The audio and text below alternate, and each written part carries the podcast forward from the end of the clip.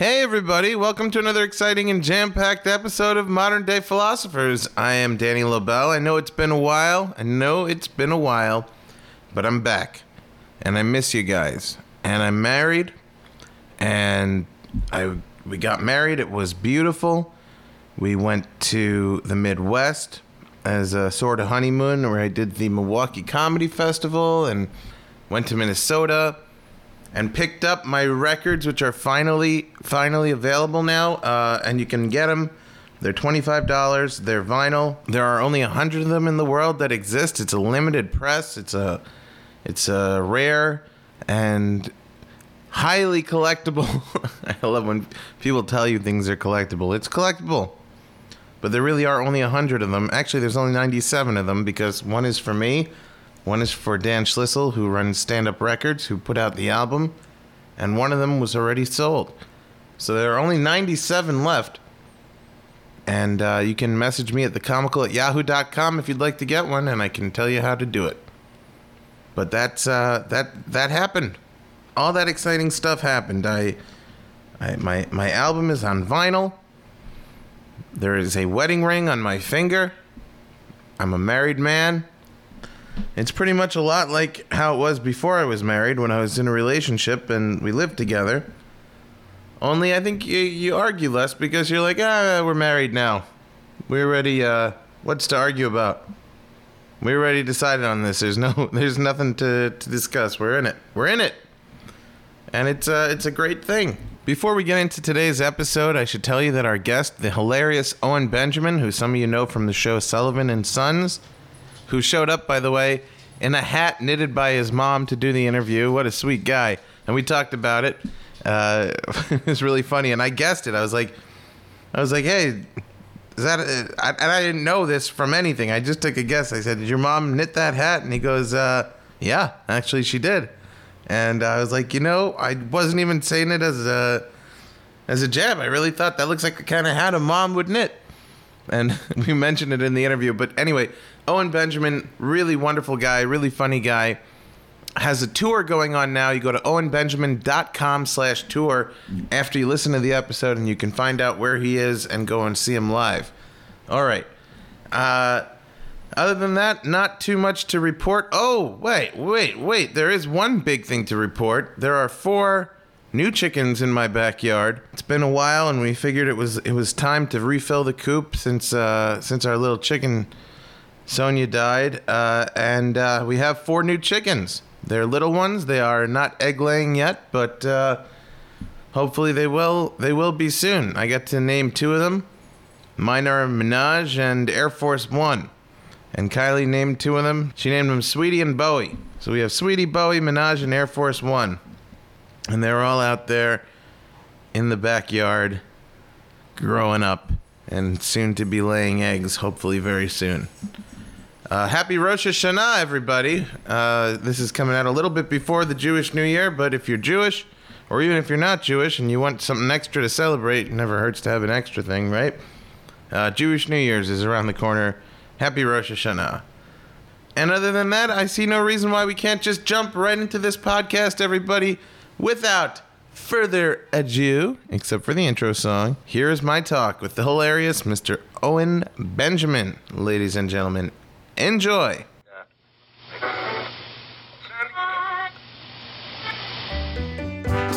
Hello, and welcome to Modern Day Philosophers. Modern day philosophers. Having failed to pay attention in school, Danny Lobel, now older and wiser, will attempt to learn basic philosophy 101. Our young hero will be joined by today's top comedians, philosophers all their own. Ladies and gentlemen, here's Danny Lobel. Modern day philosophers. You comfortable? Very. Like ridiculously comfortable. Yeah? Yeah, it's Too kind- comfortable? Maybe. I'm losing my edge. Uh oh. You I'm don't, so- wanna, you don't want to be too comfortable. No, I'm just enough. Just I think just because of my somewhat bad back, I'm never too comfortable. So I'm like perfect. Why do you have a bad back? Is it- Just height. okay. Yeah. It's just you know, six seven, you're just fucked.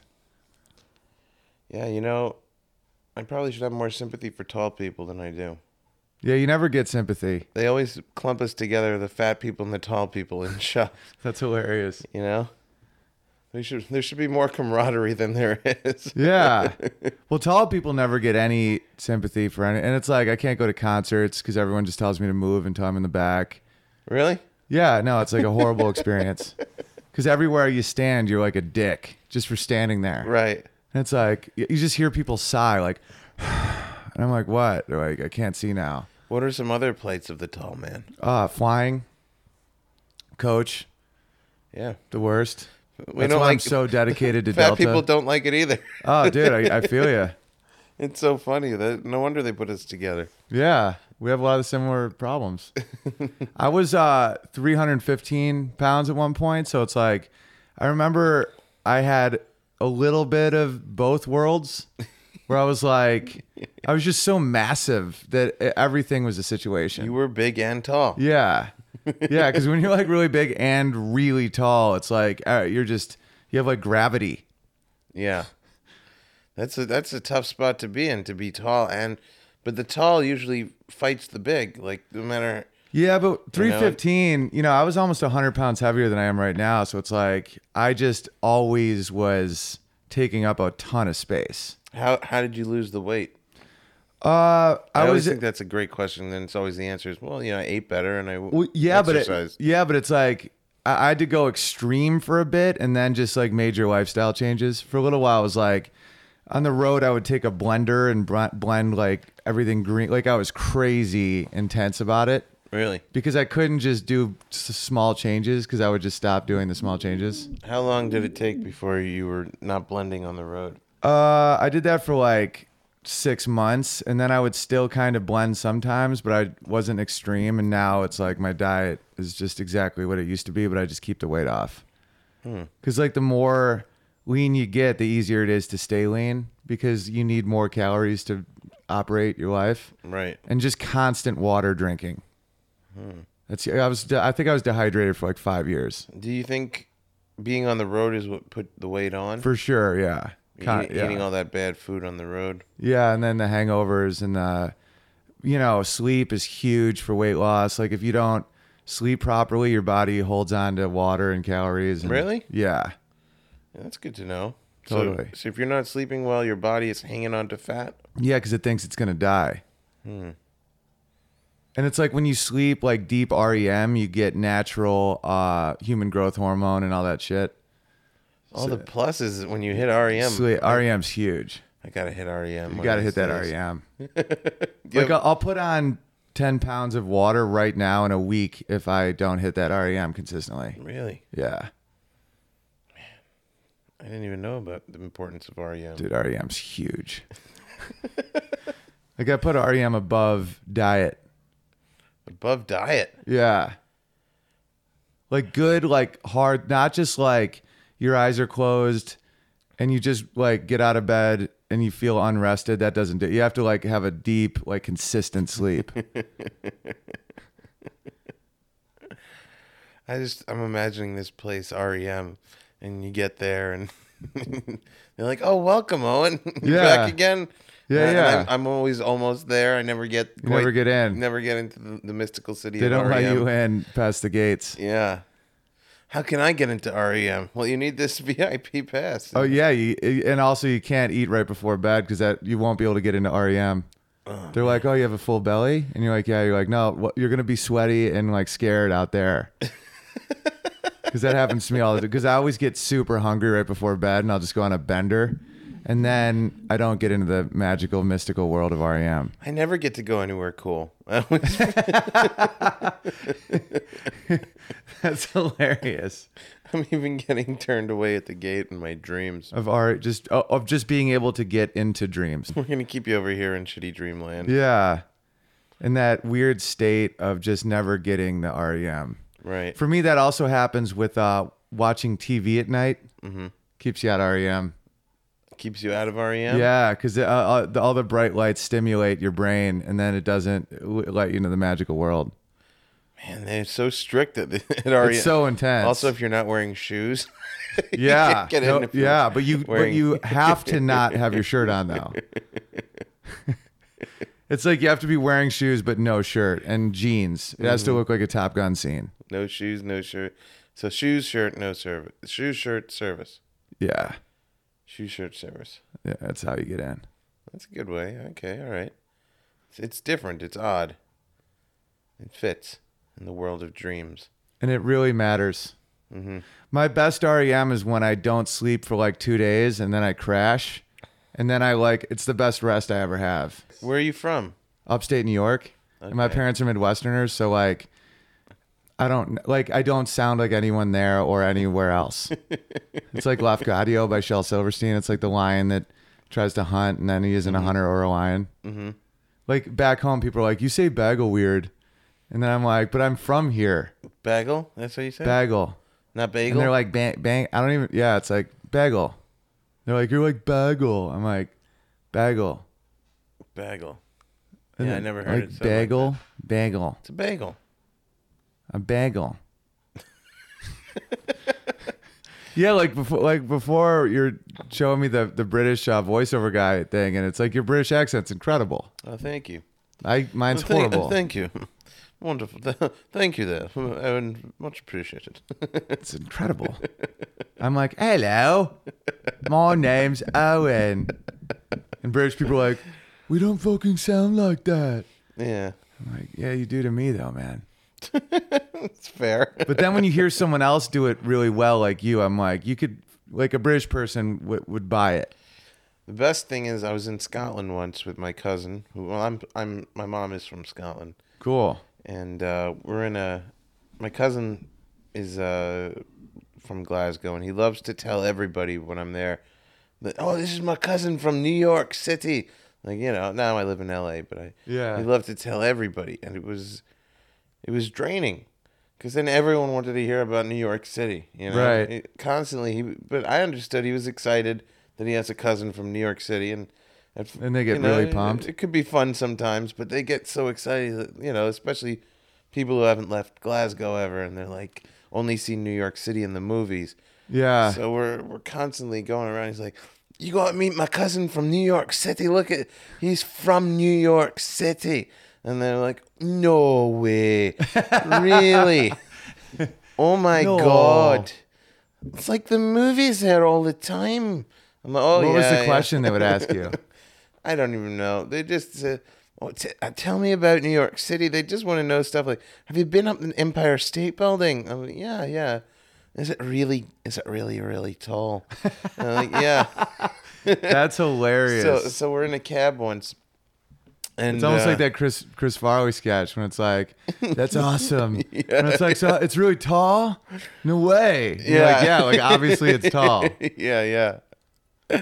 So so we're in a cab and and and um, my cousin Mark he goes um he tells the cab driver he says this is my cousin from New York City and and the cab goes all right you from New York City mate and I go no he's having a go That's what. And he, so, did he so the guy it? goes he goes Mark why are you putting me on he goes no no he's from New York City he goes I go I sound like I'm from New York City he goes Mark stop it That's so awesome. so he, so he was getting more and more frustrated Right. and uh and then and then Mark is like my cousin Mark he's like come on man he's like don't do this Don't make me look. so I go all asshole." right fine I'm I'm from New York City uh I was just messing with you and the driver goes that's about the most shite New York accent I've ever heard. Now I completely Are don't you believe serious? you. I was talking to my real voice. He's like, that is about the worst. Yeah, you're a good accent guy. Yeah. You got to roll with that. Yeah, I don't know what to do with it. Never. I mean, that's Russell. Yeah, that's like Russell Peters. He's like really good at like Asian accents and Indian accents and shit. yeah. Like I have friends that are like, my mom's from Hong Kong, and Russell literally she can't tell the difference. Mm-hmm. Like he's got that ear. You got that. You got to do that shit. Mine, I can't.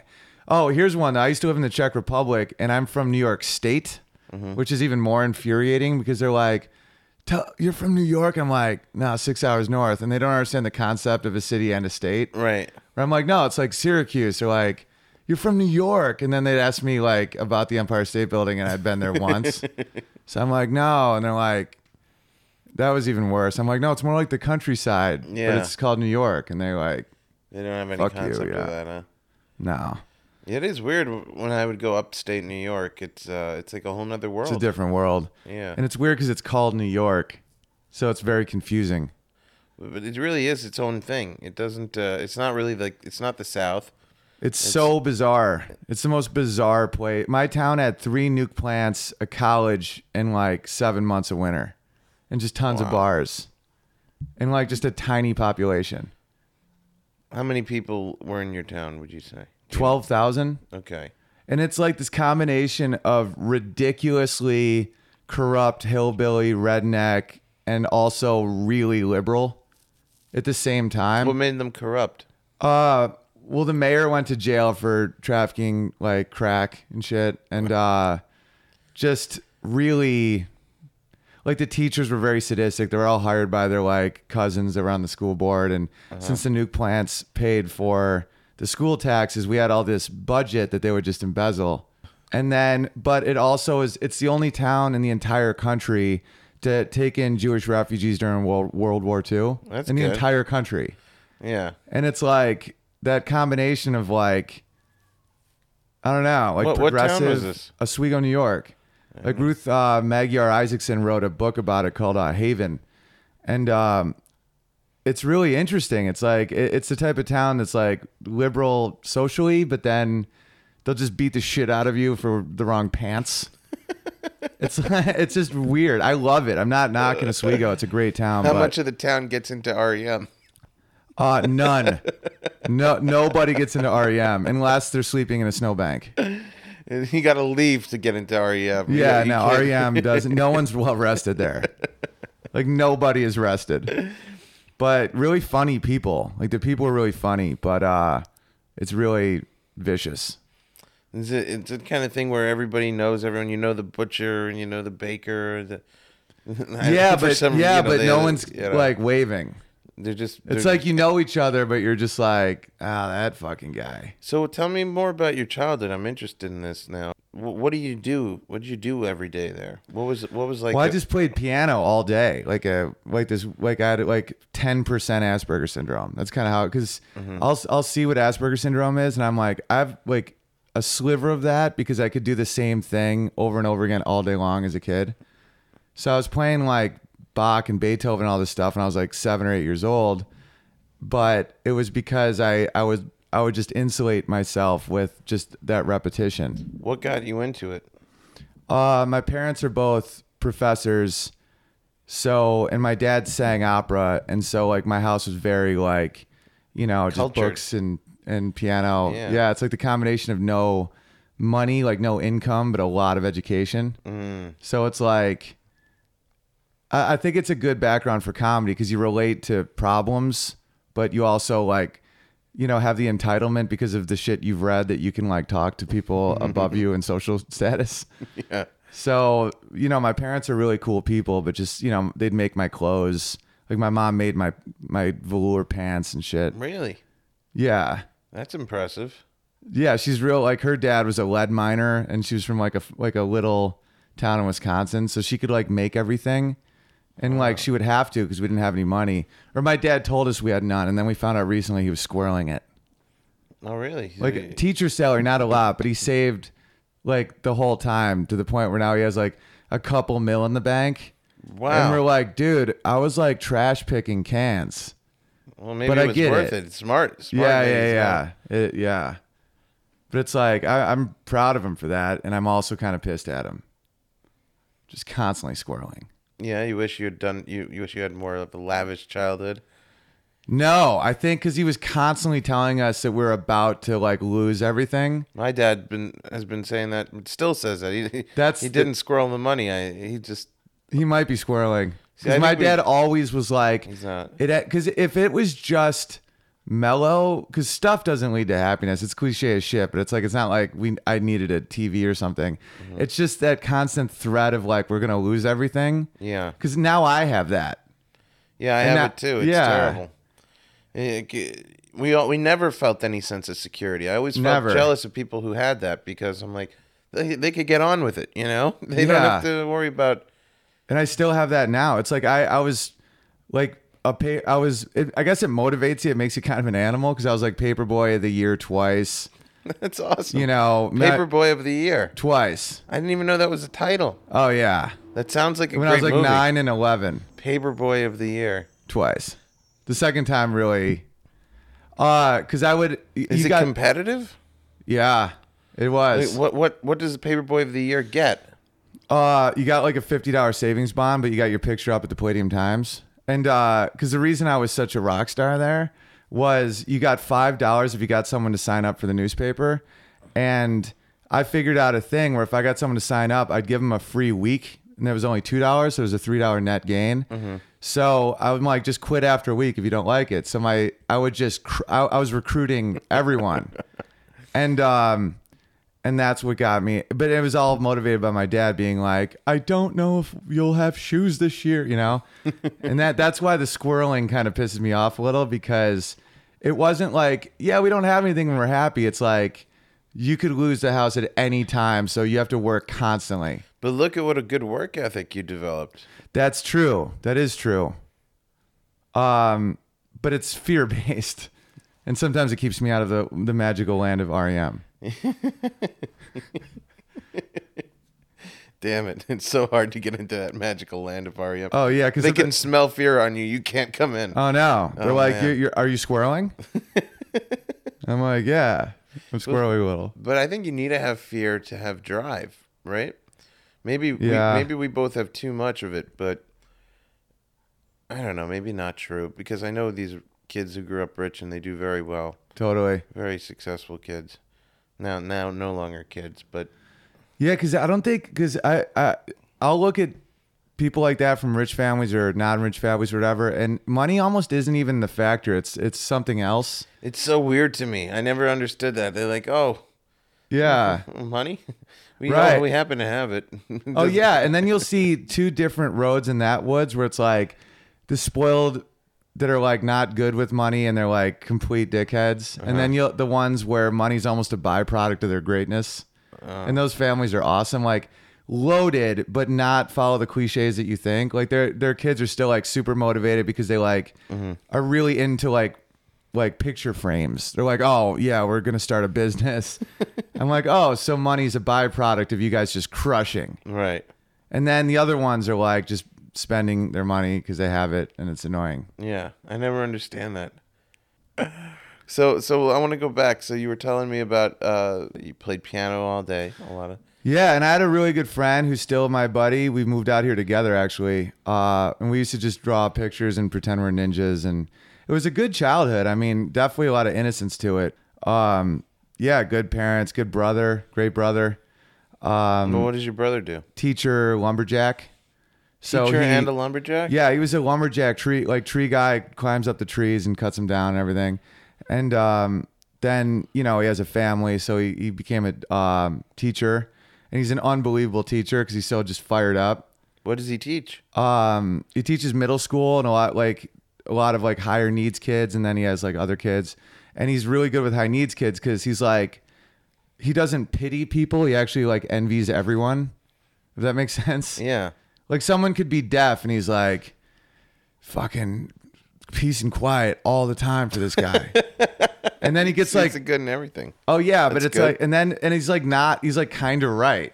Mm-hmm. It's like not like false pity. It's like then he'll like get really, one time he had this kid with autism and he kept calling me up and being like, bro, Brandon has another fucking movie idea. I'm like, what? He's like, and he just describes me Avatar, but my brother never watches anything, so he doesn't realize that this kid's just repeating Avatar over and over again. Yeah. And he's like, do we steal the script?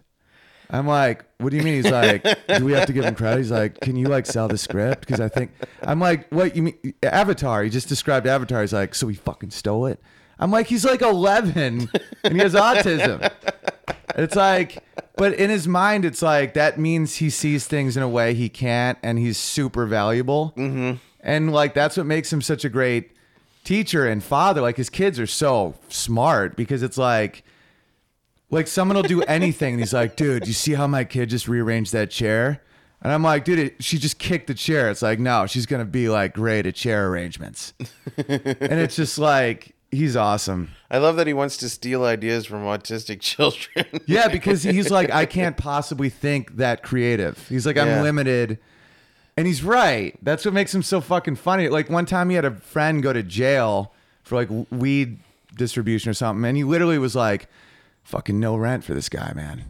and I'm like, what do you mean? He's like, think about how he's like, his life, he doesn't have bills anymore. it's true. It's like that lucky bastard. I've thought about that about jail. Oh, yeah, he's That's- it's such a nice break from having to deal with everything. yeah, it's like a cult. It's like, wear this, think this. Mm-hmm. You can't go outside, but you're safe. yeah. And like if you're into closed systems, it's like it's great. And that's how my brother like his mentality is why I wrote that one bit about uh uh being pulled over by a cop and then I'm debating with the cop about cell phone laws. There's long so well the part inspired by him is I was handcuffed because the whole thing was uh is it illegal to be a one armed driver? It's like no. Then pretend I'm a one armed man. My bonus arm, I'm holding the phone. You know, I'm like debating this cop. He's like, step out of the car. He handcuffs me, and I'm like, if I was one armed, you couldn't handcuff me. And then he like it keeps escalating, and that uh-huh. came from my brother because one time he saw a one armed guy and he was like, he can never be handcuffed. Right. He's like, he's free. And I'm like, no, he has one arm. He's like, no, he can't be shackled, brother. He's free. Yeah, he's free. He's like a one armed man can never be enslaved. Yeah. He's like, where do you hook it to? Like, Yeah. and I'm like, that's a fucking great point. And he's like, and he hates his own balls. He's like, he's like, my wife manipulates me because she knows I need to bang her. He's like, if uh-huh. I didn't have balls, I'd be free. So I'm like, you just want to be a one armed ballless guy in prison. He's like, well, if you put it like that, brother, it sounds weird. Like, but I'm like, but that's what you just want. You want no, you want no bills. You want to be in jail. You want only one arm, so you can't be handcuffed. You want no balls, so women can't manipulate you, and you want to be deaf for the peace and quiet. And Right. you want to be autistic, so you can think up Avatar. I'm like, that's a bleak fucking combo. Uh-huh. And he's like, no, brother, it's fucking. He's, he's a minimalist. Yeah. but you can understand a guy who's a lumberjack is definitely wants to be free. Like there's that that feeling of like that's got to be like the freest feeling climbing up trees. Yeah, and he's like fearless. taking them down. oh, he's hundred feet up. You're looking at this tree and you're like, I'm gonna take you down. It's so male. like he always smells of like pine. You know, and he's like six five, chiseled. Like he always was hilarious. like he was always super good looking. Yeah. And I was like more the awkward, like chubby, weird kid, and he was like he always looked like Ricky Schroder from uh, Silver Spoons. I don't know it. Th- That was he was like an '80s like young kid, Okay. like stud, and uh and but he always would like my brother would always like pine for like other shit, but like in a really like likable way. So so what got you? You you you mentioned that your parents were professors, and Yeah, my dad teaches public speech, so uh so how did you how did you wind up with the piano starting starting to play piano? well, I would just my dad tells a story. I don't know if he's exaggerating cuz it sounds too cool for me, but he was at opera rehearsal and I was like 3 and I was just banging on a, a piano and my dad was like, "Oh, I'm really sorry." And the conductor was like, "He keeps banging in the keys that we're playing in."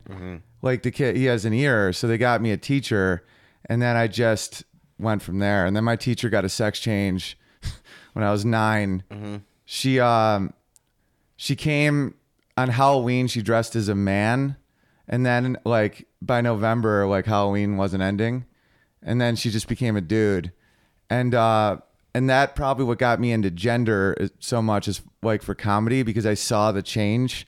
What do you mean got you into gender? Like I love doing like uh men and women are different or do this or all that. Like, you know, I like talking about uh relationships and gender and how we fit in society as a male or female or gender. Uh you and continued on with her after the sex change. yeah, and I noticed all the difference from testosterone. I noticed like what that is. That it's like there's a difference between like sex, your sex and your gender, and there's a difference between like how juiced on whatever hormone are you. And like she's still with, she's like a, a genius now. He's a genius um, because you know it's like why shouldn't this five year old learn Bach? You know, it's like why can't I get a dick? It's the same like freedom that she had that where she had to say. Are you still in touch with it, him? Uh, sometimes on Facebook we'll touch base, but um, yeah, and I noticed the changes. Like testosterone made him more, you know, aggressive, like a little less patient, but also like uh, you know, just all the cliche shit. And I just saw that process, and it was fascinating to me. So, who is the better teacher, him as a woman or him as a man? Uh, well, it's tough to say because I also was changing. Like when she when she was a woman, I was like before puberty, so I was also more patient. So I I can't really judge because I changed so much. Like, you know, by the time she was a dude, now I'm like 12, 13, I'm getting pubes and like wanting to you know, like play sports and be like more like the other kids than just play piano all day. So my perspective may have changed it, but I learned a lot more when she was a woman, but it could have been me. It could have been me not having testosterone. So, your fascination with with Bach and Beethoven was it just the music, or did you start looking into like their personal lives? Did you start reading about them? Uh, yeah, I mean, Beethoven, yeah, I, I would read about him. And I thought that, like, I thought the fact Beethoven wrote deaf always was amazing to me. And, uh, Your brother must be so jealous. Oh yeah. oh, he gets so fired up about the about deaf because he uh one time we saw two deaf people talking through a window and he was like they can talk through glass. He's like we can't because they can sign through windows and I'm he, see- like he sees everybody as superheroes. he does. Yeah. Like you go into Walmart, he's like he just says hi to people all day, man. He's like that's how you live. I'm like you're fucking crazy but hilarious. But he's calmed down with that a bit ever since having kids because I think now he really values his life a ton because he's just made to be a dad. Yeah. Um, so now it's a little less like, brother, this janitor has just he's ripped, and, you know. and now it's more like he he gets that he's very lucky. But I think being a dad is one of the things that made him feel that way. And you think you you think you'll have kids at some point? Uh, yeah. I mean, I'd love to. That'd be awesome. Yeah, I mean, that would definitely. It just feels like the something to do. That'd be cool. something to do. Yeah, like a guaranteed little buddy for a while. Yeah. Are Are you gonna have kids? I I hope to. Yeah, I feel like it's a good move. Yeah. I feel like it busts open a whole nother realm of life. Yeah, Like it just seems like you haven't had that to not take that opportunity in life. right. It's such a big Such a opportunity big not to take, you know? and I'm starting to feel almost selfish. Mm-hmm. Like now, I'm like, oh, I got to work hard and get this. It's like, why? So I can like get another pair of shiny shoes. Yeah. It's like I want to be able to provide for something else now. I think you hit an age where your instincts start being like, you got to start not making it about you anymore. Even if it's like my dogs or like if I had a charity or something. But I mean, I'm not like a wealthy person to have a charity, but I just want something to be like, oh, this kid's got to eat. Mm-hmm. Like that. I, I just feel that need to be like, I, it's not about me. It's about this fucking kid You're tired of you. totally tired of me. I'm tired, like, cause you know, at 34, it's like you hit that zone where you're not like old, but you're not like, it's like my like my needs. It just starts feeling silly. yeah. Where I'm like, no, I know what I need. It's like, what do you need? You're a grown man. Like, provide. it's like only the best for me. Thank you. Yeah. It's like okay. It's like that's why I love uh, that Grand Budapest Hotel, The Boy with Apple. It always makes me laugh. Did you see Grand I saw it, Budapest? yeah. With the painting of just that boy holding the apple, and he's like a beautiful boy. Mm-hmm. I feel like sometimes as an adult, I feel like Boy with Apple. We're just that level of indulgence of like you're just a boy with an apple. I don't know if that makes any sense at all, but I it's just it. like I don't know. It's funny that you connected to Boy with Apple, but Like I, like an obsession with it. Mm. Yeah, it just flew past me. I'm like, oh, okay. boy with apple. okay, Because it was the way the guy responded about how it's like priceless and it's like a beautiful boy with an apple. I like because it's an absurd. So then I dove into what boy with apple is, and there someone actually posed for it. Like uh, the director thought of it, and then that was like actually painted, and a boy had to model an apple and sit there for like hours. wow. Like there really is a boy w- with apple. I wonder how much it's worth. I'd pay a grand. I'd pay a grand for that. And that's more than I would pay for any other piece of art in the world. So, so it is priceless to you. Oh, well, it's Well, not grand. priceless. It's a price, but Yeah. Every time that's that, another reason is every time I go home I feel like a Wes Anderson movie where mm-hmm. people look at me like, "How do you not have a child's vomit on your pants? You, mm-hmm. you child." And I'm like, "Yeah, that's a good point." it's time, huh? You got to be time. I love it. I love that you got the knitted hat that your mom knitted on, and there's this.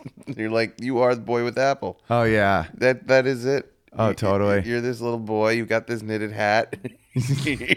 Yeah, because that's the thing is like the school system made me feel like boy without apple, and then at home I was so boy with apple that that irony is where I think the jokes come from.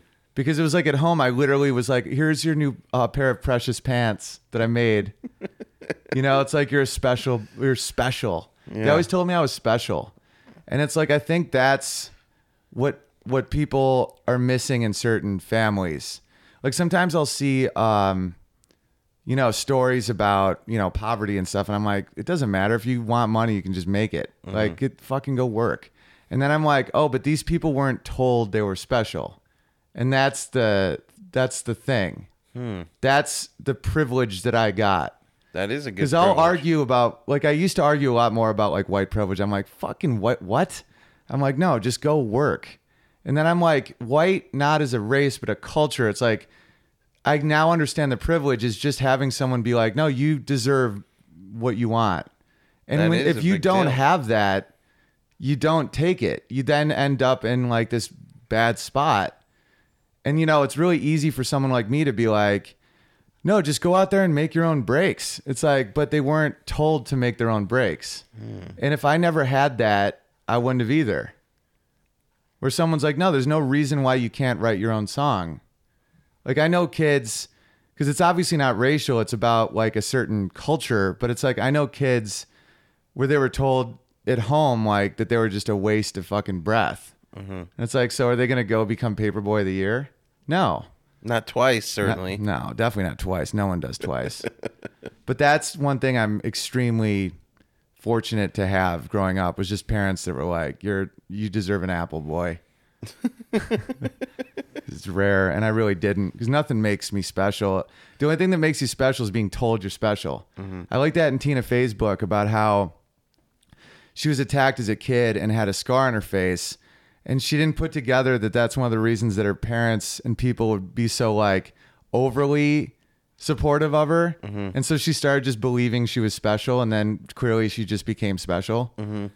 And it's so funny how you can just if you tell someone they're really good at something they will just become that It's true.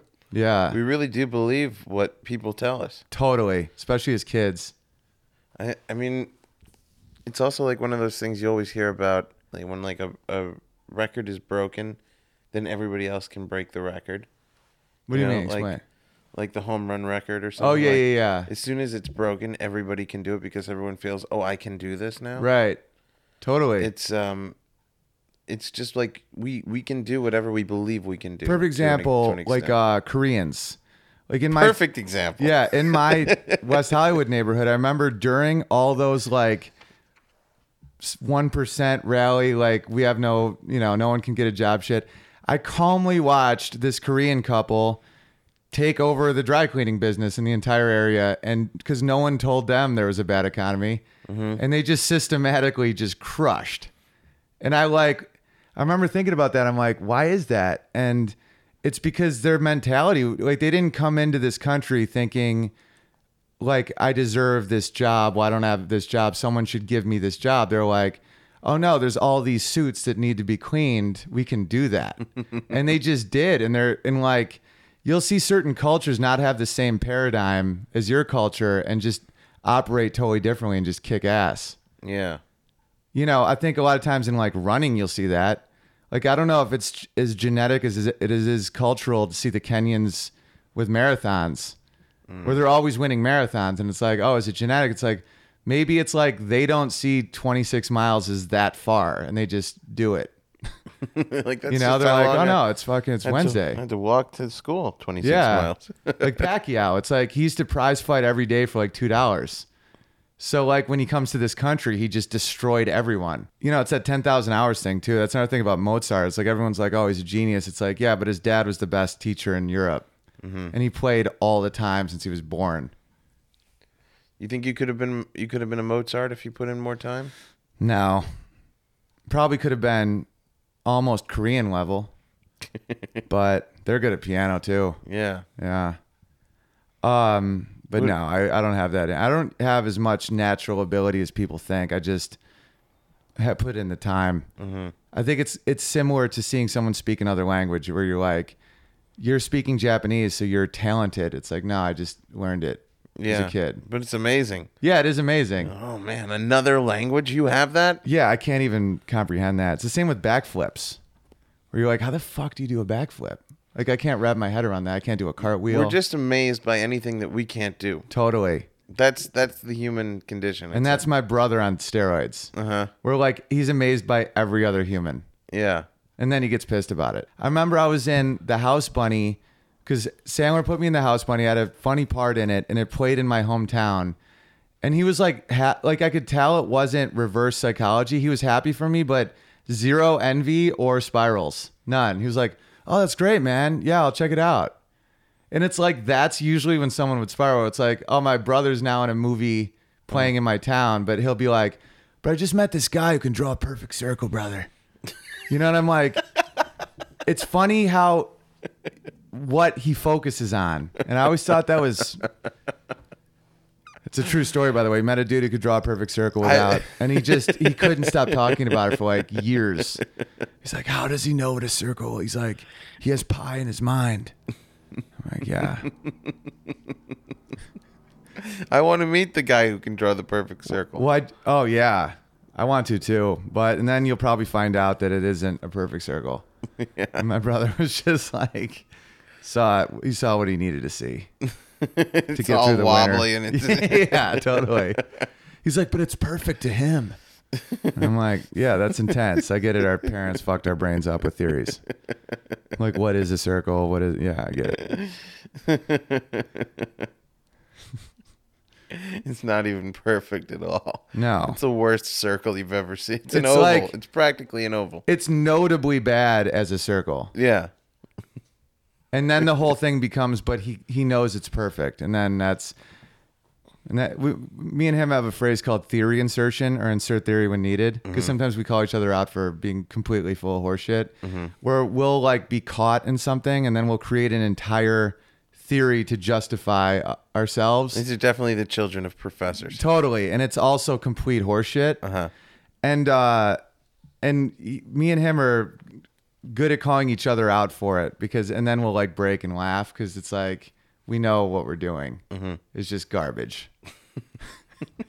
Give me an example of a theory that you've. Um, like what's what's a bad like what what's something someone could do that's seen as like pick anything like what's something bad like someone's like I'm mad at you bad? because of what's that Anything bad? You're just asking? yeah like let's say you're like i can't believe you fill in the blank I can't believe you kicked a child.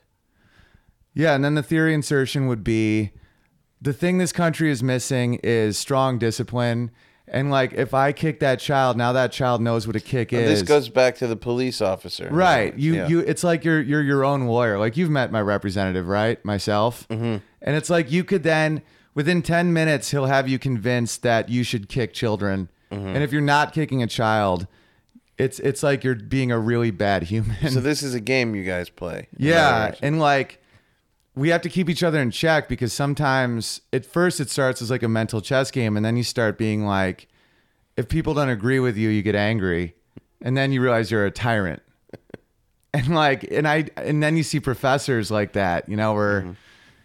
y- They start believing their own theories too far, and they just are kind of detached from who they actually are. What do your parents teach? My dad teaches rhetoric. That's one of the reasons why I'm so we're so screwy with uh, theory insertion, like how to form arguments, you know, um, and public speech, persuasion. Like just he's a word crafter. He, lo- he loves politics, and I like I think that's the biggest game ever. But he's obsessed with it. And then my mom teaches children's literature and women's literature and creative writing. So um, yeah, it's a it's a cool combo of intensity. And and children's lit really is like the best literature. Yeah. Because if you're trying to explain something to a child, you boil it down. It's almost like a really good joke, like all the fat's trimmed off. Right, right. Where you're Makes not trying to dazzle someone with like your words. I It's get about so annoyed when I'm reading a book and there's all these pretentious words in there. Oh, I just hate like it. it's like just I oh, hate uh, it. Get to the story. Yeah, like true intelligence is writing so that anyone could understand it. Right. If, if you're trying to like limit your audience, it's like that's just pure ego. Yeah. Yeah. Yeah. So, uh, I know this is a big shift of gears, but I want to get to the Let's do it. philosophy here. And um, Alex wanted me to bring up the fact that you were on the show Punked. I was. Yeah, it was my first credit ever. That's the first thing I ever did. And uh, I know from talking to you also that you, you, you like to mess with people. And uh, I mean, you talk about it in your stand up. Yeah, and I think uh, when I was a heckler at a Renaissance fair, I got that bug where like people would pay money to throw tomatoes at my face, and then it allowed me to say anything I wanted because of the role that I. I you were had. the guy in, Yeah. the, in the tank. Well, I didn't have a so tank. I was head and Yeah. hands out of a wall, and uh, shirtless, How old were you? seventeen and eighteen, and uh, people would pay money to throw three tomatoes at me, so I had to like say the craziest stuff to incite that. Upstate New York. Yeah, Sterling Renaissance Fair. This is, you know, there's a whole nother world up there. Yeah, and that's where I like. I was the nice one there, and then I was the dick here when I moved here. It was like I had to like figure out how to be more because people I think enjoy life more in LA. I love LA now, like Yeah. I love it, but it's like I came up with a theory that, that like that there's two types of people in the world. There's survivors and enjoyers, and nothing like no other factors matter. It's like no, you know age, race, uh, money, not like culture, nothing. It's like a mentality where a group of people either see themselves as survivors, like we'll make it through this, or they're like, I have 10 grand, I can live for six months and, you know, let's go skiing. Where it's like two mentalities. And I think LA's full of uh, a lot more enjoyers. Where And it's you like, got oh, away from the survivors. That's your dad being like, "We're not going to make yeah, it." Not and the town. it." It's like you know, long winters. You know, nuclear power plants are, are, is the you know the threat of nuclear holocaust at all times. You mm-hmm. know, we knew that. It's like at any time there can be a meltdown. You So see, of course, boy with Apple would go to where the enjoyers are. I was an I was a closet enjoyer, where they'd be like, you know, and you know, we're Bills fans. Every year, it's like the Bills lost again, man. You know, let's get Yeah. through this. It's like we're the type of people where if the Bills won the Super Bowl, people would be super confused. So, and you kind of need a little bit of both, because then I came here and I realized a lot of dudes didn't have any thickness to them. Like if you made fun of someone, they got like really boy mm-hmm. with apple. like they'd be like, "How would you? Why would you say that?" right. You know, it's like I'm, and then you're like, no, I'm showing camaraderie. Mm-hmm. Like if I attack you, then you know we're friends. Mm-hmm. And then I'm like, okay, so I have to figure out the middle ground in both places, That's right. like enjoyers and survivors. It's like you got to be strong enough to survive, but you have to also not just with a billion dollars try to get two billion, and you can't sleep or spend time with your family until you get your second 1000000000 mm-hmm. You know, you're just you're you're you're a war general. I think it's a perfect breakdown of of New York versus L.A. Totally, survivors and enjoyers. Yeah. Yeah. And just all humans. Mm-hmm. Like I think those are the two major and everyone has a little bit of both, but like it's that scale and you can spot people and be like, "Yeah, I get it. I get where you're at." Where it's like a mentality of like I will like middle America like the perfect mix of surviving and enjoying. A hundred percent. Like country music is the exact mix where it's like I work a lot, but now I'm having a beer. It's like the bo- it's both worlds. It's like work sucks, but fucking NASCAR. Yeah. You know where you're like, you know, my town was a little just survivor because it, it didn't really have that like Brutal what do winters. we do for fun? Get the brutal winters. Brutal and- winters, and it's like there's nothing to be like, oh, I got to unwind. Unwinding would be binge drinking and fighting. Mm-hmm. So, you know, it wasn't really, there wasn't that REM where like, you're like, well, I worked so hard so that now I can fill in the blank. Mm-hmm. My brother lives a little, little farther east and north, like Lake Placid uh, area, like Saranac Lake, Mm-hmm. and they're way more enjoyers. Like they're like, oh, dude, we just made a chicken coop, so now we don't have to buy chickens or Been there. eggs. Like Been my brother there has a before. chicken coop, yeah. Yeah. And he's like, now we can have free eggs so that I can like get another weekend at uh, the mountain and go skiing. Mm-hmm. Where it's like that's how you think. It's like, how much do I need to get through this year so that I can do what I want? And that's cool. And then. LA is a little like that too, where it's like, if you have an idea, we can sell an app and then like just go to Whole Foods. and you're like, this is great. Yeah. like ideas can become capital here. Mm-hmm. Like where I'm from, that isn't pot. Like if you have an idea, you don't immediately think like, oh, we can make some cash on this idea. Right. And that's yeah, I really like Los Angeles. So yeah, So you really think it all started out at the tomato, at the Renaissance Fair? You Yeah. Really, you can really trace it back to a oh, that specific a, thing. That was a major. That was the first time I was ever paid to be a comedian, and I saw the failure of it. The first day, I tried to do like a British accent and be smart and Mm-hmm. be like, "Oh, thou a midge fraud," you know, like doing Yeah. stuff I read in Shakespeare or something. And no Well, one. How did you wind up with this job? Uh, I was working at a bakery and I was playing piano at, at some at at the bakery for like people, and I was interacting with the crowd and quick, and s- one of the uh, fair people were there, and they were like, "You want a job?" Like our guy just took off because they're full A of you know- talent scout Pretty much. spotted you at a bakery playing Yeah. piano. Yeah, That is the most bizarre. stuff. Yeah. You got scouted for a Renaissance for fair. Ren Fair, and I remember like that. I remember like when no one was throwing tomatoes, feeling that crushing sense of like, why didn't you know? That's why I'm writing that thing. Why didn't they laugh? Where it's like, why isn't this working? Mm-hmm. And then okay, let's hit the drawing board.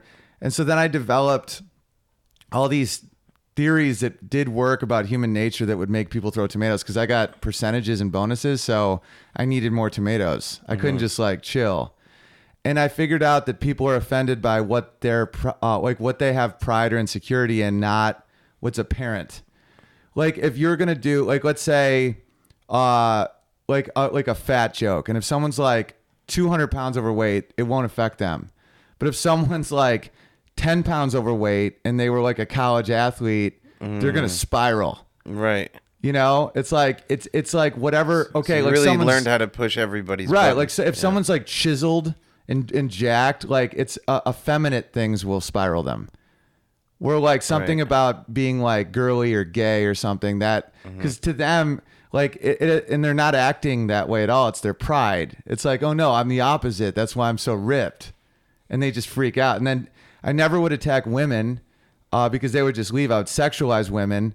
Like i'd be like you know your wife doesn't get enough attention from you. You know you're Mm-hmm. at work all the time and she needs someone just to listen like me. And it's like she then would laugh and throw tomatoes for attention and then he's now spiraling and throwing tomatoes. But since they can hit me in the face i can get away with anything because i'm a buffoon. Your job was to attract the ultimate rejection.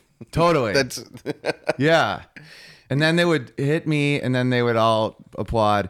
And then i would like start drinking mead and by the end sometimes get hammered. And i would let people uh, slap me in the face as hard as they could for $20 and i wouldn't split that money. That was mine. I, like there was a gypsy named boob and he got a, a cut and i was like slap money i get boob yeah. and he was like no but i'm like no dude i'm taking hits to the face This is like a really masochistic period of your life, huh? Ext- yeah, but it was like the money was rolling in in a time when like twenty dollars for ten seconds, yeah. like and and like I wouldn't let someone that was huge hit me, but like Yeah. you know I was taking some hits, but if it's open open hand, it's never gonna do crazy damage to your face. Open hand is fine. you looked it up. Well, yeah, an experience. It's like I've never been slapped and like broken a nose or lost a tooth. it all came out of a bakery gig. Yeah, I was literally baking rolls innocently, and then before you know it, I'm just. And then for some reason, okay, talk about masochism. Now my favorite food is tomatoes.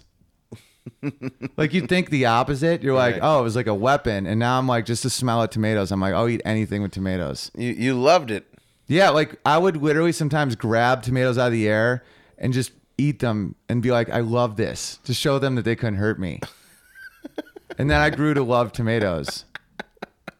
I'd be like, you can't hurt me. I love this. How long did you do this for? Two summers. so it was it was cool, man. It was definitely eye opening. This wound up leading you to to the punked gig. You think? Yeah, because I, I I saw that you know the the best comedy is just being honest in a situation, and so someone saw me do stand up and had me go in for a punked audition, and I remember my success was just from not. It's so cliche acting book shit, but just not trying. Mm-hmm. Where it's like, okay, you are this, go, and it's like the more you were just honest about the situation, the funnier it was, and the more they wanted you to do a sketch. Mm-hmm. Where you're not like funny waiter, you're just waiter. And it's like the funny is they've already written the funny. Right. Just be like yourself in a situation where it's hard to be yourself. Mm-hmm. And that would, and that's what got me that gig. It's kind of like I was not, I'm a good offensive lineman in life where it's like more than I am like a star. Like I'm never going to be a star. Like I'm not the type of person who's like, got to star in a movie. Like it's got to be me, man. Like, cause that's the quarterback. It's like I'm good at making sure no one hits the quarterback. And in doing so, I'm valuable. So, Alex says because of your work on Punked, he picked a philosopher who deals in doubt. Okay. And uh, it's funny because this conversation has been a lot about doubt. Yeah. And uh, I didn't know that until I read that the thing right now, but it's just sort of a whole life of doubt. Like even going back to your dad and and and Yeah, having money and things. do we have money and Yeah. and then it turns out you do have money and there's Be like, why is this person not laughing? Or like, why? It's like, wh- why is, yeah. i- i- your whole life. I think this is already a good pick because I think what really resonates with me from talking to you is is all this doubt. That's hilarious. you know, Yeah. Like, I think uh, that's a byproduct of professor parents is over questioning like obvious things. the theory game that you play with your, Oh, the with theory your game. brother. It's it's all around doubt. Yeah. It's a rhetorical maze. It's so this guy. His name was Agrippa, the skeptic. Have you heard of him? Agrippa. the no, but that's a great nickname. like, oh, I'm going over to Agrippa. You know, Agrippa the skeptic? I like the name Agrippa. Agrippa. What, Yeah. what ethnicity is he? Uh, I'm guessing Greek. I haven't It gotten sounds that Greek. far yet, but Agrippa. Agrippa probably probably Greek. Agrippa the skeptic. yeah, and back then, it's like, like if you were even kind of skeptical, you were super skeptical. You were the skeptic. It's like, wait a minute. like, very broad questions weren't being asked. By the way, Agrippa is a great name for somebody with, who's undergoing a sex change. I feel because it, it could work as a woman or a man. Either way, I could see a Russian lady named Agrippa, or, or a, a, a big tough guy named Agrippa. yeah, you be know? like, my name's Agrippa, bro. Or it's like, I am Agrippa. I'm here for your penis. I touch penis. I'm Agrippa. Yeah, it's also a good hand job name. good, a good Agrippa. Yeah, it's like, wow, she's got a real good Agrippa. Agrippa was Greek. Okay. Uh, he was a skeptic philosopher who probably lived towards the end of the first century AD. I like this probably. They're not even sure. Because they're skeptical. they're like, they say it was towards the end of first century AD, but we don't know. Yeah. They're skeptical of when the skeptic lived. he would have wanted it that way. He would have. He's regarded as the author of Five Grounds of Doubt, or tropes, which are purported to establish the impossibility of certain knowledge. Okay. The five tropes, here they are. More like a grip of the buzzkill. I love him. I, I would legit be like really good friends with this guy. All right, what are the five drops? The tropes are given by Sextus Empiricus Okay. in his outline of, let me see if I pronounce this right, Puritanism. Puritanism? In his outlines of Puritanism? Yeah. I don't know. According to Sextus, they are attributed only to the more recent skeptics, and it is by Diogenes Latia. I can never say the names. It, it always trips me up. Yeah. Diogenes Lat, Latius that we attribute them to Agrippa. And the tropes are drumroll, dissent, the uncertainty of the rules of common life, and of the opinions of philosophers. So he's already just like saying that his own opinion isn't valid. Right. And everybody else. And common and the rules of common life are not valid. Okay, he's uh, a, he's, know what he's a grip of the broad strokes. Yeah. what what makes life common life? The the uncertainty of the rules of common life. Yeah, that's already really subjective. This is just a common life. Yeah. Uh, the second one is progress ad inf- infinitum. I guess in, in like infinite progress ad infinitum. Okay. All proof requires some further proof, and so on to infinity. I agree with that. So you never get anywhere. That's with that's that. the problem with physics and, and all that shit. That's why I'm tapping out at this point. yeah. Because it's like everyone keeps disproving each other, and they're all really smart. Mm-hmm. That's totally true. and that's that's the thing. Also, you can't get anywhere. Of course, you're going to be full of doubt if you're just always looking for proof, proof, proof. You never get anywhere.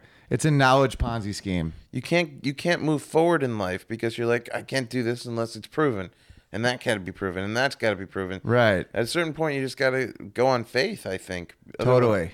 Like you, we could sit here and discuss whether or not you should have a kid. We'll never be able to prove that you should. It's you know? unprovable. You just have to you just have to go for it or not go for it. Exactly.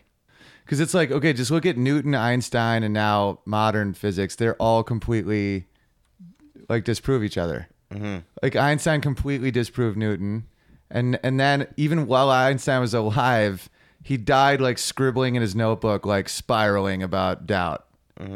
Because like he was already being disproven with like, you know, uh, particle theory and how they they like you know there's so much chance in it like they didn't know where electrons would be and he's like god doesn't play dice and they're like well he does kind of and then he tried to unify everything and then he spiraled So you really know a lot about this. I, you're you're very into science. I know that from talking to you before the podcast too. But well i like mean, uh I, yeah i like trying to learn stuff and then i but i'm not really that knowledgeable i'm like broad i'm a broad strokes guy if you're just looking for proof, you'll it'll never end. never ends The next one is relation. okay Relation. All things are changed as their relations become changed, or as we look upon them from different points of view.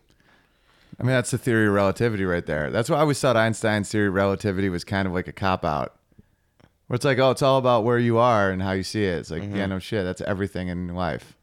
So how come everyone made such a big deal out of it when he said it? because he figured out how to phrase it so no one so because the genius of einstein is actually that he was a patent clerk so he like learned how to how to do a theory that no one else could claim and that was his. He's like really mm-hmm. good at that So he was really just like great at stealing material. he was great at combining and then branding. Yeah. yeah. Because it's true it's true. It's like no one has an original thought. So he would take all these different things and put them together and then make it so legally it was completely his.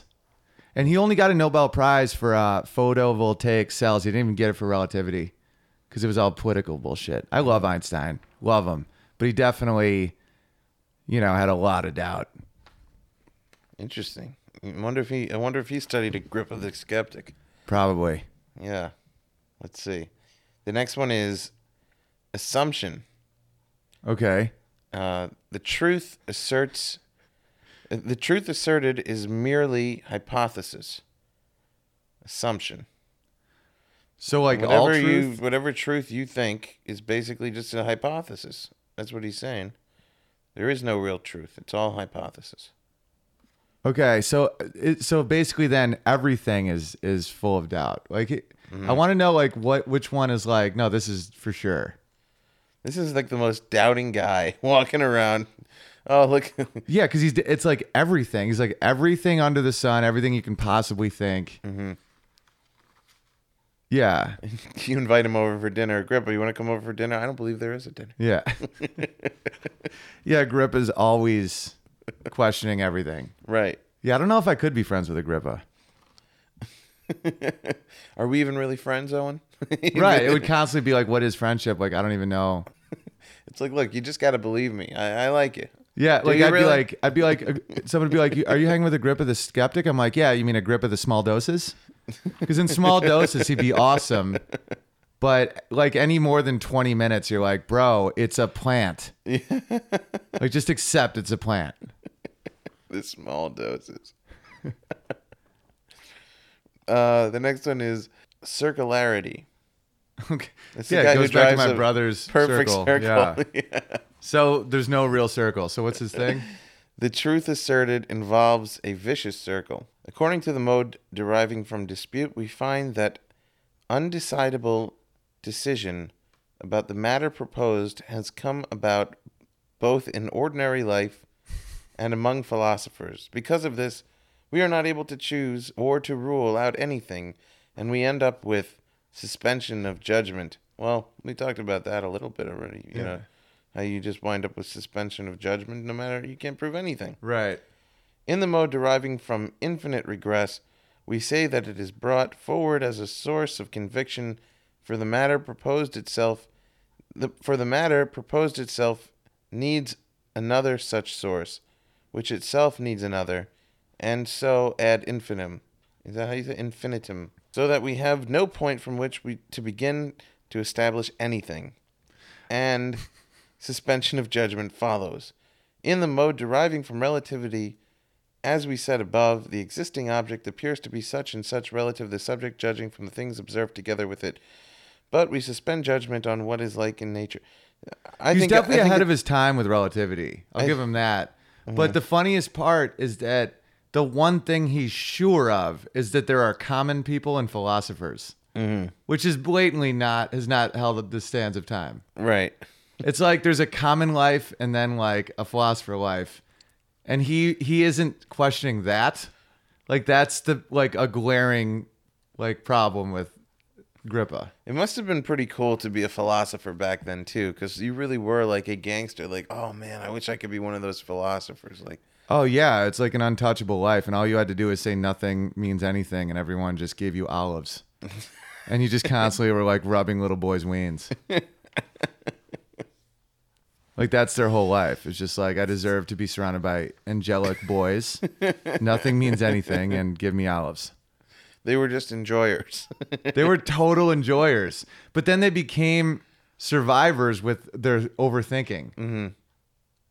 Where they'd be like, they'd have so much free time that they spiraled and then started like questioning everything. that is the problem with having too much free Oh, time. yeah, you need- Sometimes I think to myself, if I just had a routine, I wouldn't even be reading this philosophy stuff. I just, I'm, I have too much time to think about. Right. things. Like Yeah. we're task oriented. Right. And if we don't have simple, that's why I play piano. It's like I have to figure this song out. Because if not, you just sit there being like, matter's mostly empty space is an illusion, visual light spectrum. You know, you can spiral all day long. But if you have something to do with your time, yeah, then you're like, life is putting this in the basket Yeah. and then moving the basket. It's like dogs that uh, need to wear a, a backpack. And they get depressed if they don't wear a backpack. What? Like Sheltie dogs. There's dogs bred for work, and Uh-huh. if they aren't working or in their mind working, Okay. they uh they become very depressed. So what they do is they put a backpack on the dog at all times, so they feel like they're always working, so they're not depressed. I never even knew about this. Yeah, There are dogs that need to wear backpacks. totally. and like I think humans are very much like that, where it's like the Sisyphus pushing the boulder thing, where it's like if you're not pushing the boulder, what are you doing? Right.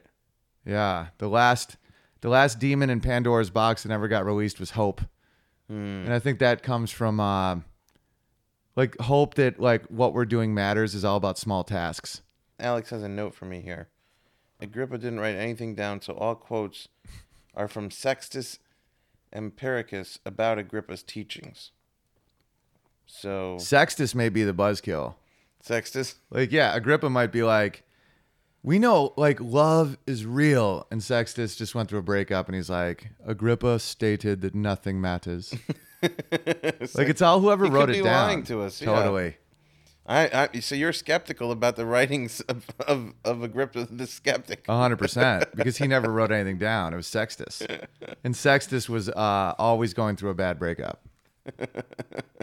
So that goes to number three: relation. Things are changed in relation based on a relationship changing. Totally. Once a relationship changes, Agrippa the skeptic's writing might change too. Totally. depending on the relationship in relation to Sextus Empiricus, the writer of Yeah, Agrippa. it's like I need to know more about what Sextus was going through before I understand the angle. you can't trust him. Yeah, because I mean, just even one miswording, Uh-huh. and it all falls apart. All right, well let's let's go with it. Let's go based on suspended uh Okay, cool. on faith here. Well, yeah, because a true Agrippa fan doesn't believe Agrippa. Yeah, a true Agrippa fan would not even believe there was an Agrippa. Yeah, and it'd be that moment, like a, an Agrippa fan right in front of Agrippa would be like, I question everything you're saying. And he'd be like, Thank you. no, he'd be like, He'd be like, "You get Do it, you? Right? Oh yeah. And then he questioned that. yeah. And then he'd be like, "But do you? Do you?" And then they eat an olive. And they play guys. with little boys' weens. I yeah, like little weens. yeah. All right, so here are some quotes, supposedly by Agrippa the skeptic. Okay, this is a quote by Agrippa, the skeptic, not his brother Agrippa, the believe everything. Yeah.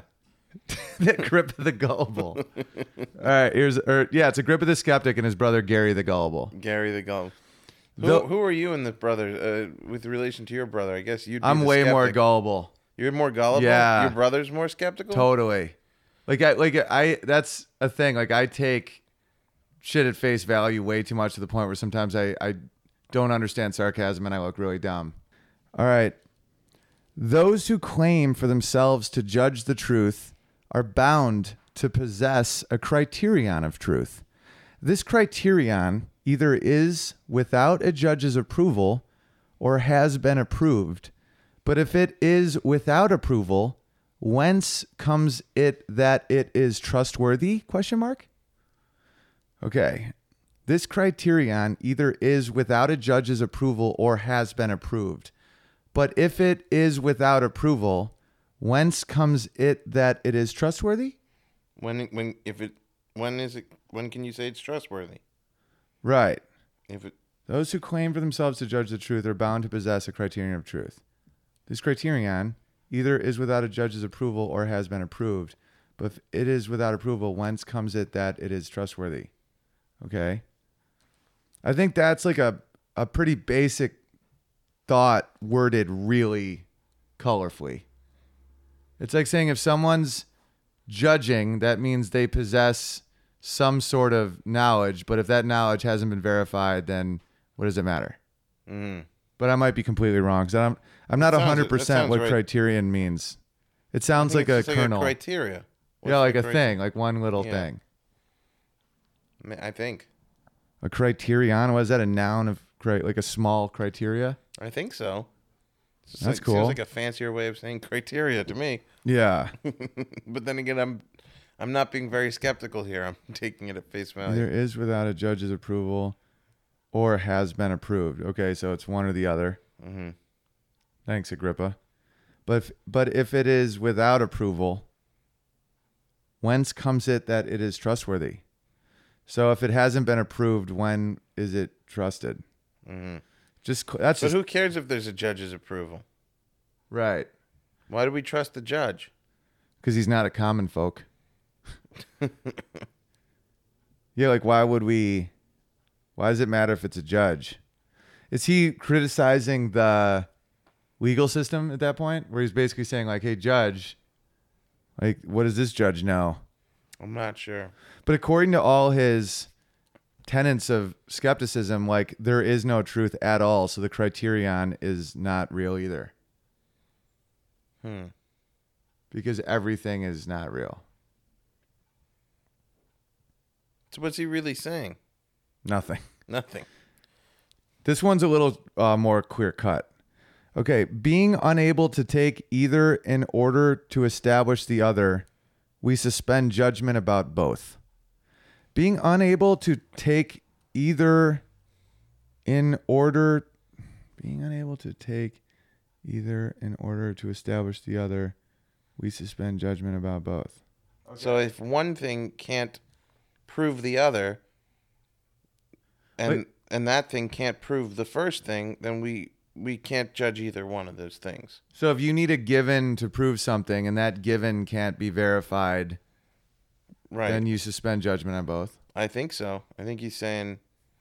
I think this goes back to the which one was it? Uh, progress ad infinitum. All proofs require some further proof, and so on inf- infinitely.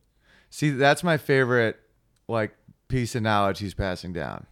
Because that I I I, un- I understand. It's kind of like if you go halfway to the wall for infinity, you'll never reach the wall. Mhm. Because Yeah. everything's in half. Even at the smallest level, you can still break something in half. Right. So he's I think he's saying the same thing. Where as soon as you reach a truth, some further truth is needed to maintain that truth. Yeah, I think this is why I'm such a, faith guy. I like Yeah, faith yeah. so much because, I mean, like you said, you just you can go the scientific route and you'll just never, you never know anything, Right. you know. And and even by the time we're a hundred years old, everything that we read in a science book is ridiculous and silly, Ridiculous. silly cartoon nonsense. Yeah, that's why I've always had a hard time with uh, atheists. hmm Like I don't have a like I'm I would consider myself more agnostic, hoping faith like I would love more faith. But uh people that are like there's definitely no God, I'm like you don't even know what dark matter is. Like it's it's I think it's less believable that there isn't a God. Does that make sense? hmm Yeah, Because people are like, well, how? It's like it's just as absurd as saying it's just as absurd, if not more there absurd. definitely is a God, and I know I know everything about him. right. You know, Well, like- that's that. Those are the people that give religion a bad name. The people that take everything literally. right. Yeah. Yeah, there's no way to know anything hundred percent. I don't, you know, being No. so positive, but then there's like prove it, prove it, prove it, but you can't prove anything. Well, the the funny thing about science is it disproves itself by because we're like flawed. We we're just toying around with science kits, really. Totally. Like even the big scientists now, at the rate at which it moves, it's. I mean, not not that they shouldn't be doing it. Of course, they should be doing Right. it, but I mean, For it's- me, it's for uh, life extension, disease curing, you know, knowledge transfer like that. Right. That's why I'm a big science supporter. But if you're trying to find the roots of life, you're not ever gonna because it's it's like what he talks about. It's like it's it'll go for infinity. right. Because you know everyone was like, "Oh, the Big Bang proves." There, it's like, no, not. I mean, you can't even explain what banged, why it banged, mm-hmm. how that's possible. Like, what's a singularity? It's like, oh, it's a singularity. It's like, explain a singularity, and they can't. It's like, oh, everything at one point, and you're like, I'm, I'm like, you know, you don't understand that. We don't even understand what things are for around us. Like I was thinking about this yesterday. Like the sky before the plane, before the invention of the plane, you'd look at the sky and you'd be like, "That's very nice that sky." Right. It doesn't really have a purpose in my life, but it's a nice thing to have the sky. Totally. Then the sky becomes the highway for us to get everywhere. Totally. It's the portal. Like you're like, "Oh, this that sky can take me to England or or China or something." Yeah. This the sky becomes the road. Right. It's like And for 99% of our existence, it was just the sky. it was just the sky, and then all of a sudden the sky was like, "Oh, the sky could take you anywhere." It's so funny talking about the sky's the sky limit. because it sounds like you're saying this guy. Yeah, So it's like this guy, and now this guy can take you anywhere. it's like which guy? It's like oh this guy. this guy. yeah, like that guy didn't have a role for like millennia, and then it's like oh that guy's fucking legit. that guy. It's like which guy? It's like no the sky. It's like oh I thought there was a guy that could take me to China. Imagine if a dude that's just really good at taking people places. Like no, I'll get you. But he to didn't take anyone anywhere for no a very for a long, time. time. it's like no, this guy isn't taking you for a while. He's a really great guy. Great guy. Turns out. I mean, kind of crazy if he's drunk, but he's a good guy. yeah. Like, don't get too hammered with him, but you know, he's good. Yeah. All right. You want to read the last quote? Yeah, yeah. The dogmatists begin from something which they do not establish, but claim to assume simply and without proof in virtue of a concession. He doesn't sound like a big fan of the dogmatists. No. What were the dogs? Because it's like an aggressive ellipse after. Like it's an aggressive like dot dot dot. Mm-hmm. Like the dogmatists begin you know, it's like yeah, yeah, an- yeah. Okay, I don't know what a dogmatist is. I'm guessing it has to do with with dogma. Dogma. You know. The dogmatist begins from something which they do not establish, but claim to assume simply and without proof in virtue of concession. I think that might even be referring to faith, it sounds Yeah. like. So to believe in a dogma, you begin from something which they don't they can't prove, but then claim it's proof just because they've con- conceded.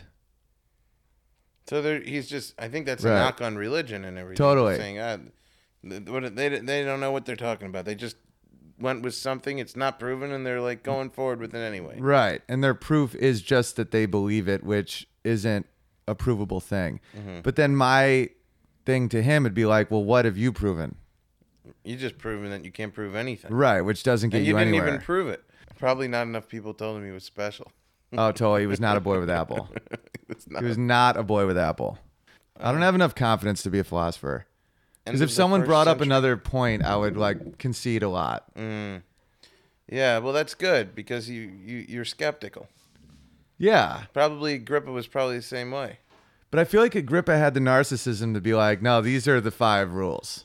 I wouldn't have that. Someone would be like, but that one rule isn't right. I'd be like, ah, that guy brings up a great point. Like I would be way too much. That's a great stuck point to guy. them. He's like, nope, five. That's they're good at branding. catches on. you Yeah. know? He's like, this is what I am. I'm Agrippa, the skeptic. And it's like, so if he ever had faith in something, he couldn't even tell people because he was really good at branding himself. Mm. He would have had a really depressing Twitter handle. like his Twitter would have been like, what is a character? Why 140? And everyone's like, "Sh- shut up, Agrippa. Yeah. this guy, if he was still around now, he wouldn't make it. I'd be like, get Agrippa. like it would just be constant grip puns. It'd be over for this guy. Oh yeah. Dude, this guy Here's a question: Do you think Agrippa ever got into the magic land of REM? constantly. I think that's a guy that was so well slept that his confidence level was absurd. Cuz he was constantly just sweeping deeply. Or he didn't because he, he was stayed up questioning shit all night. Hard to say. Yeah. So you you have your doubts. I have so many doubts. Dude, philosophy makes you kind of spiral a little, right? Yeah. Thanks for doing the show. Oh, dude, it was a blast. Yeah, Fun. Thanks for having me. My pleasure.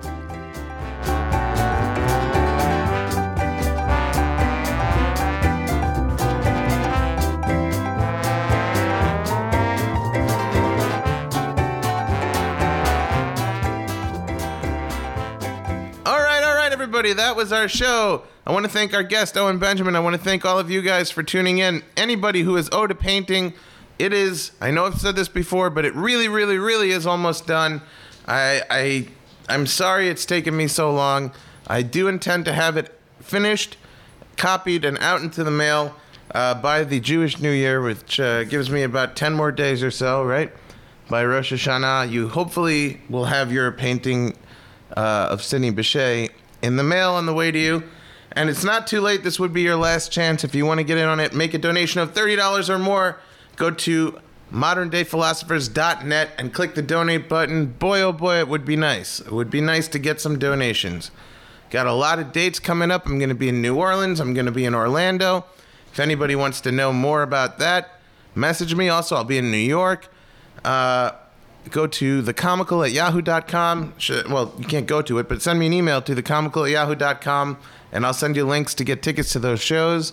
Also, in November, I'm going to record a second album in uh, in Madrid and Barcelona during the Barcelona Comedy Festival in Spain. And you can come and see me there if you're in Spain. I'm going to be doing a show in London. I'm going to be doing a show in Holland.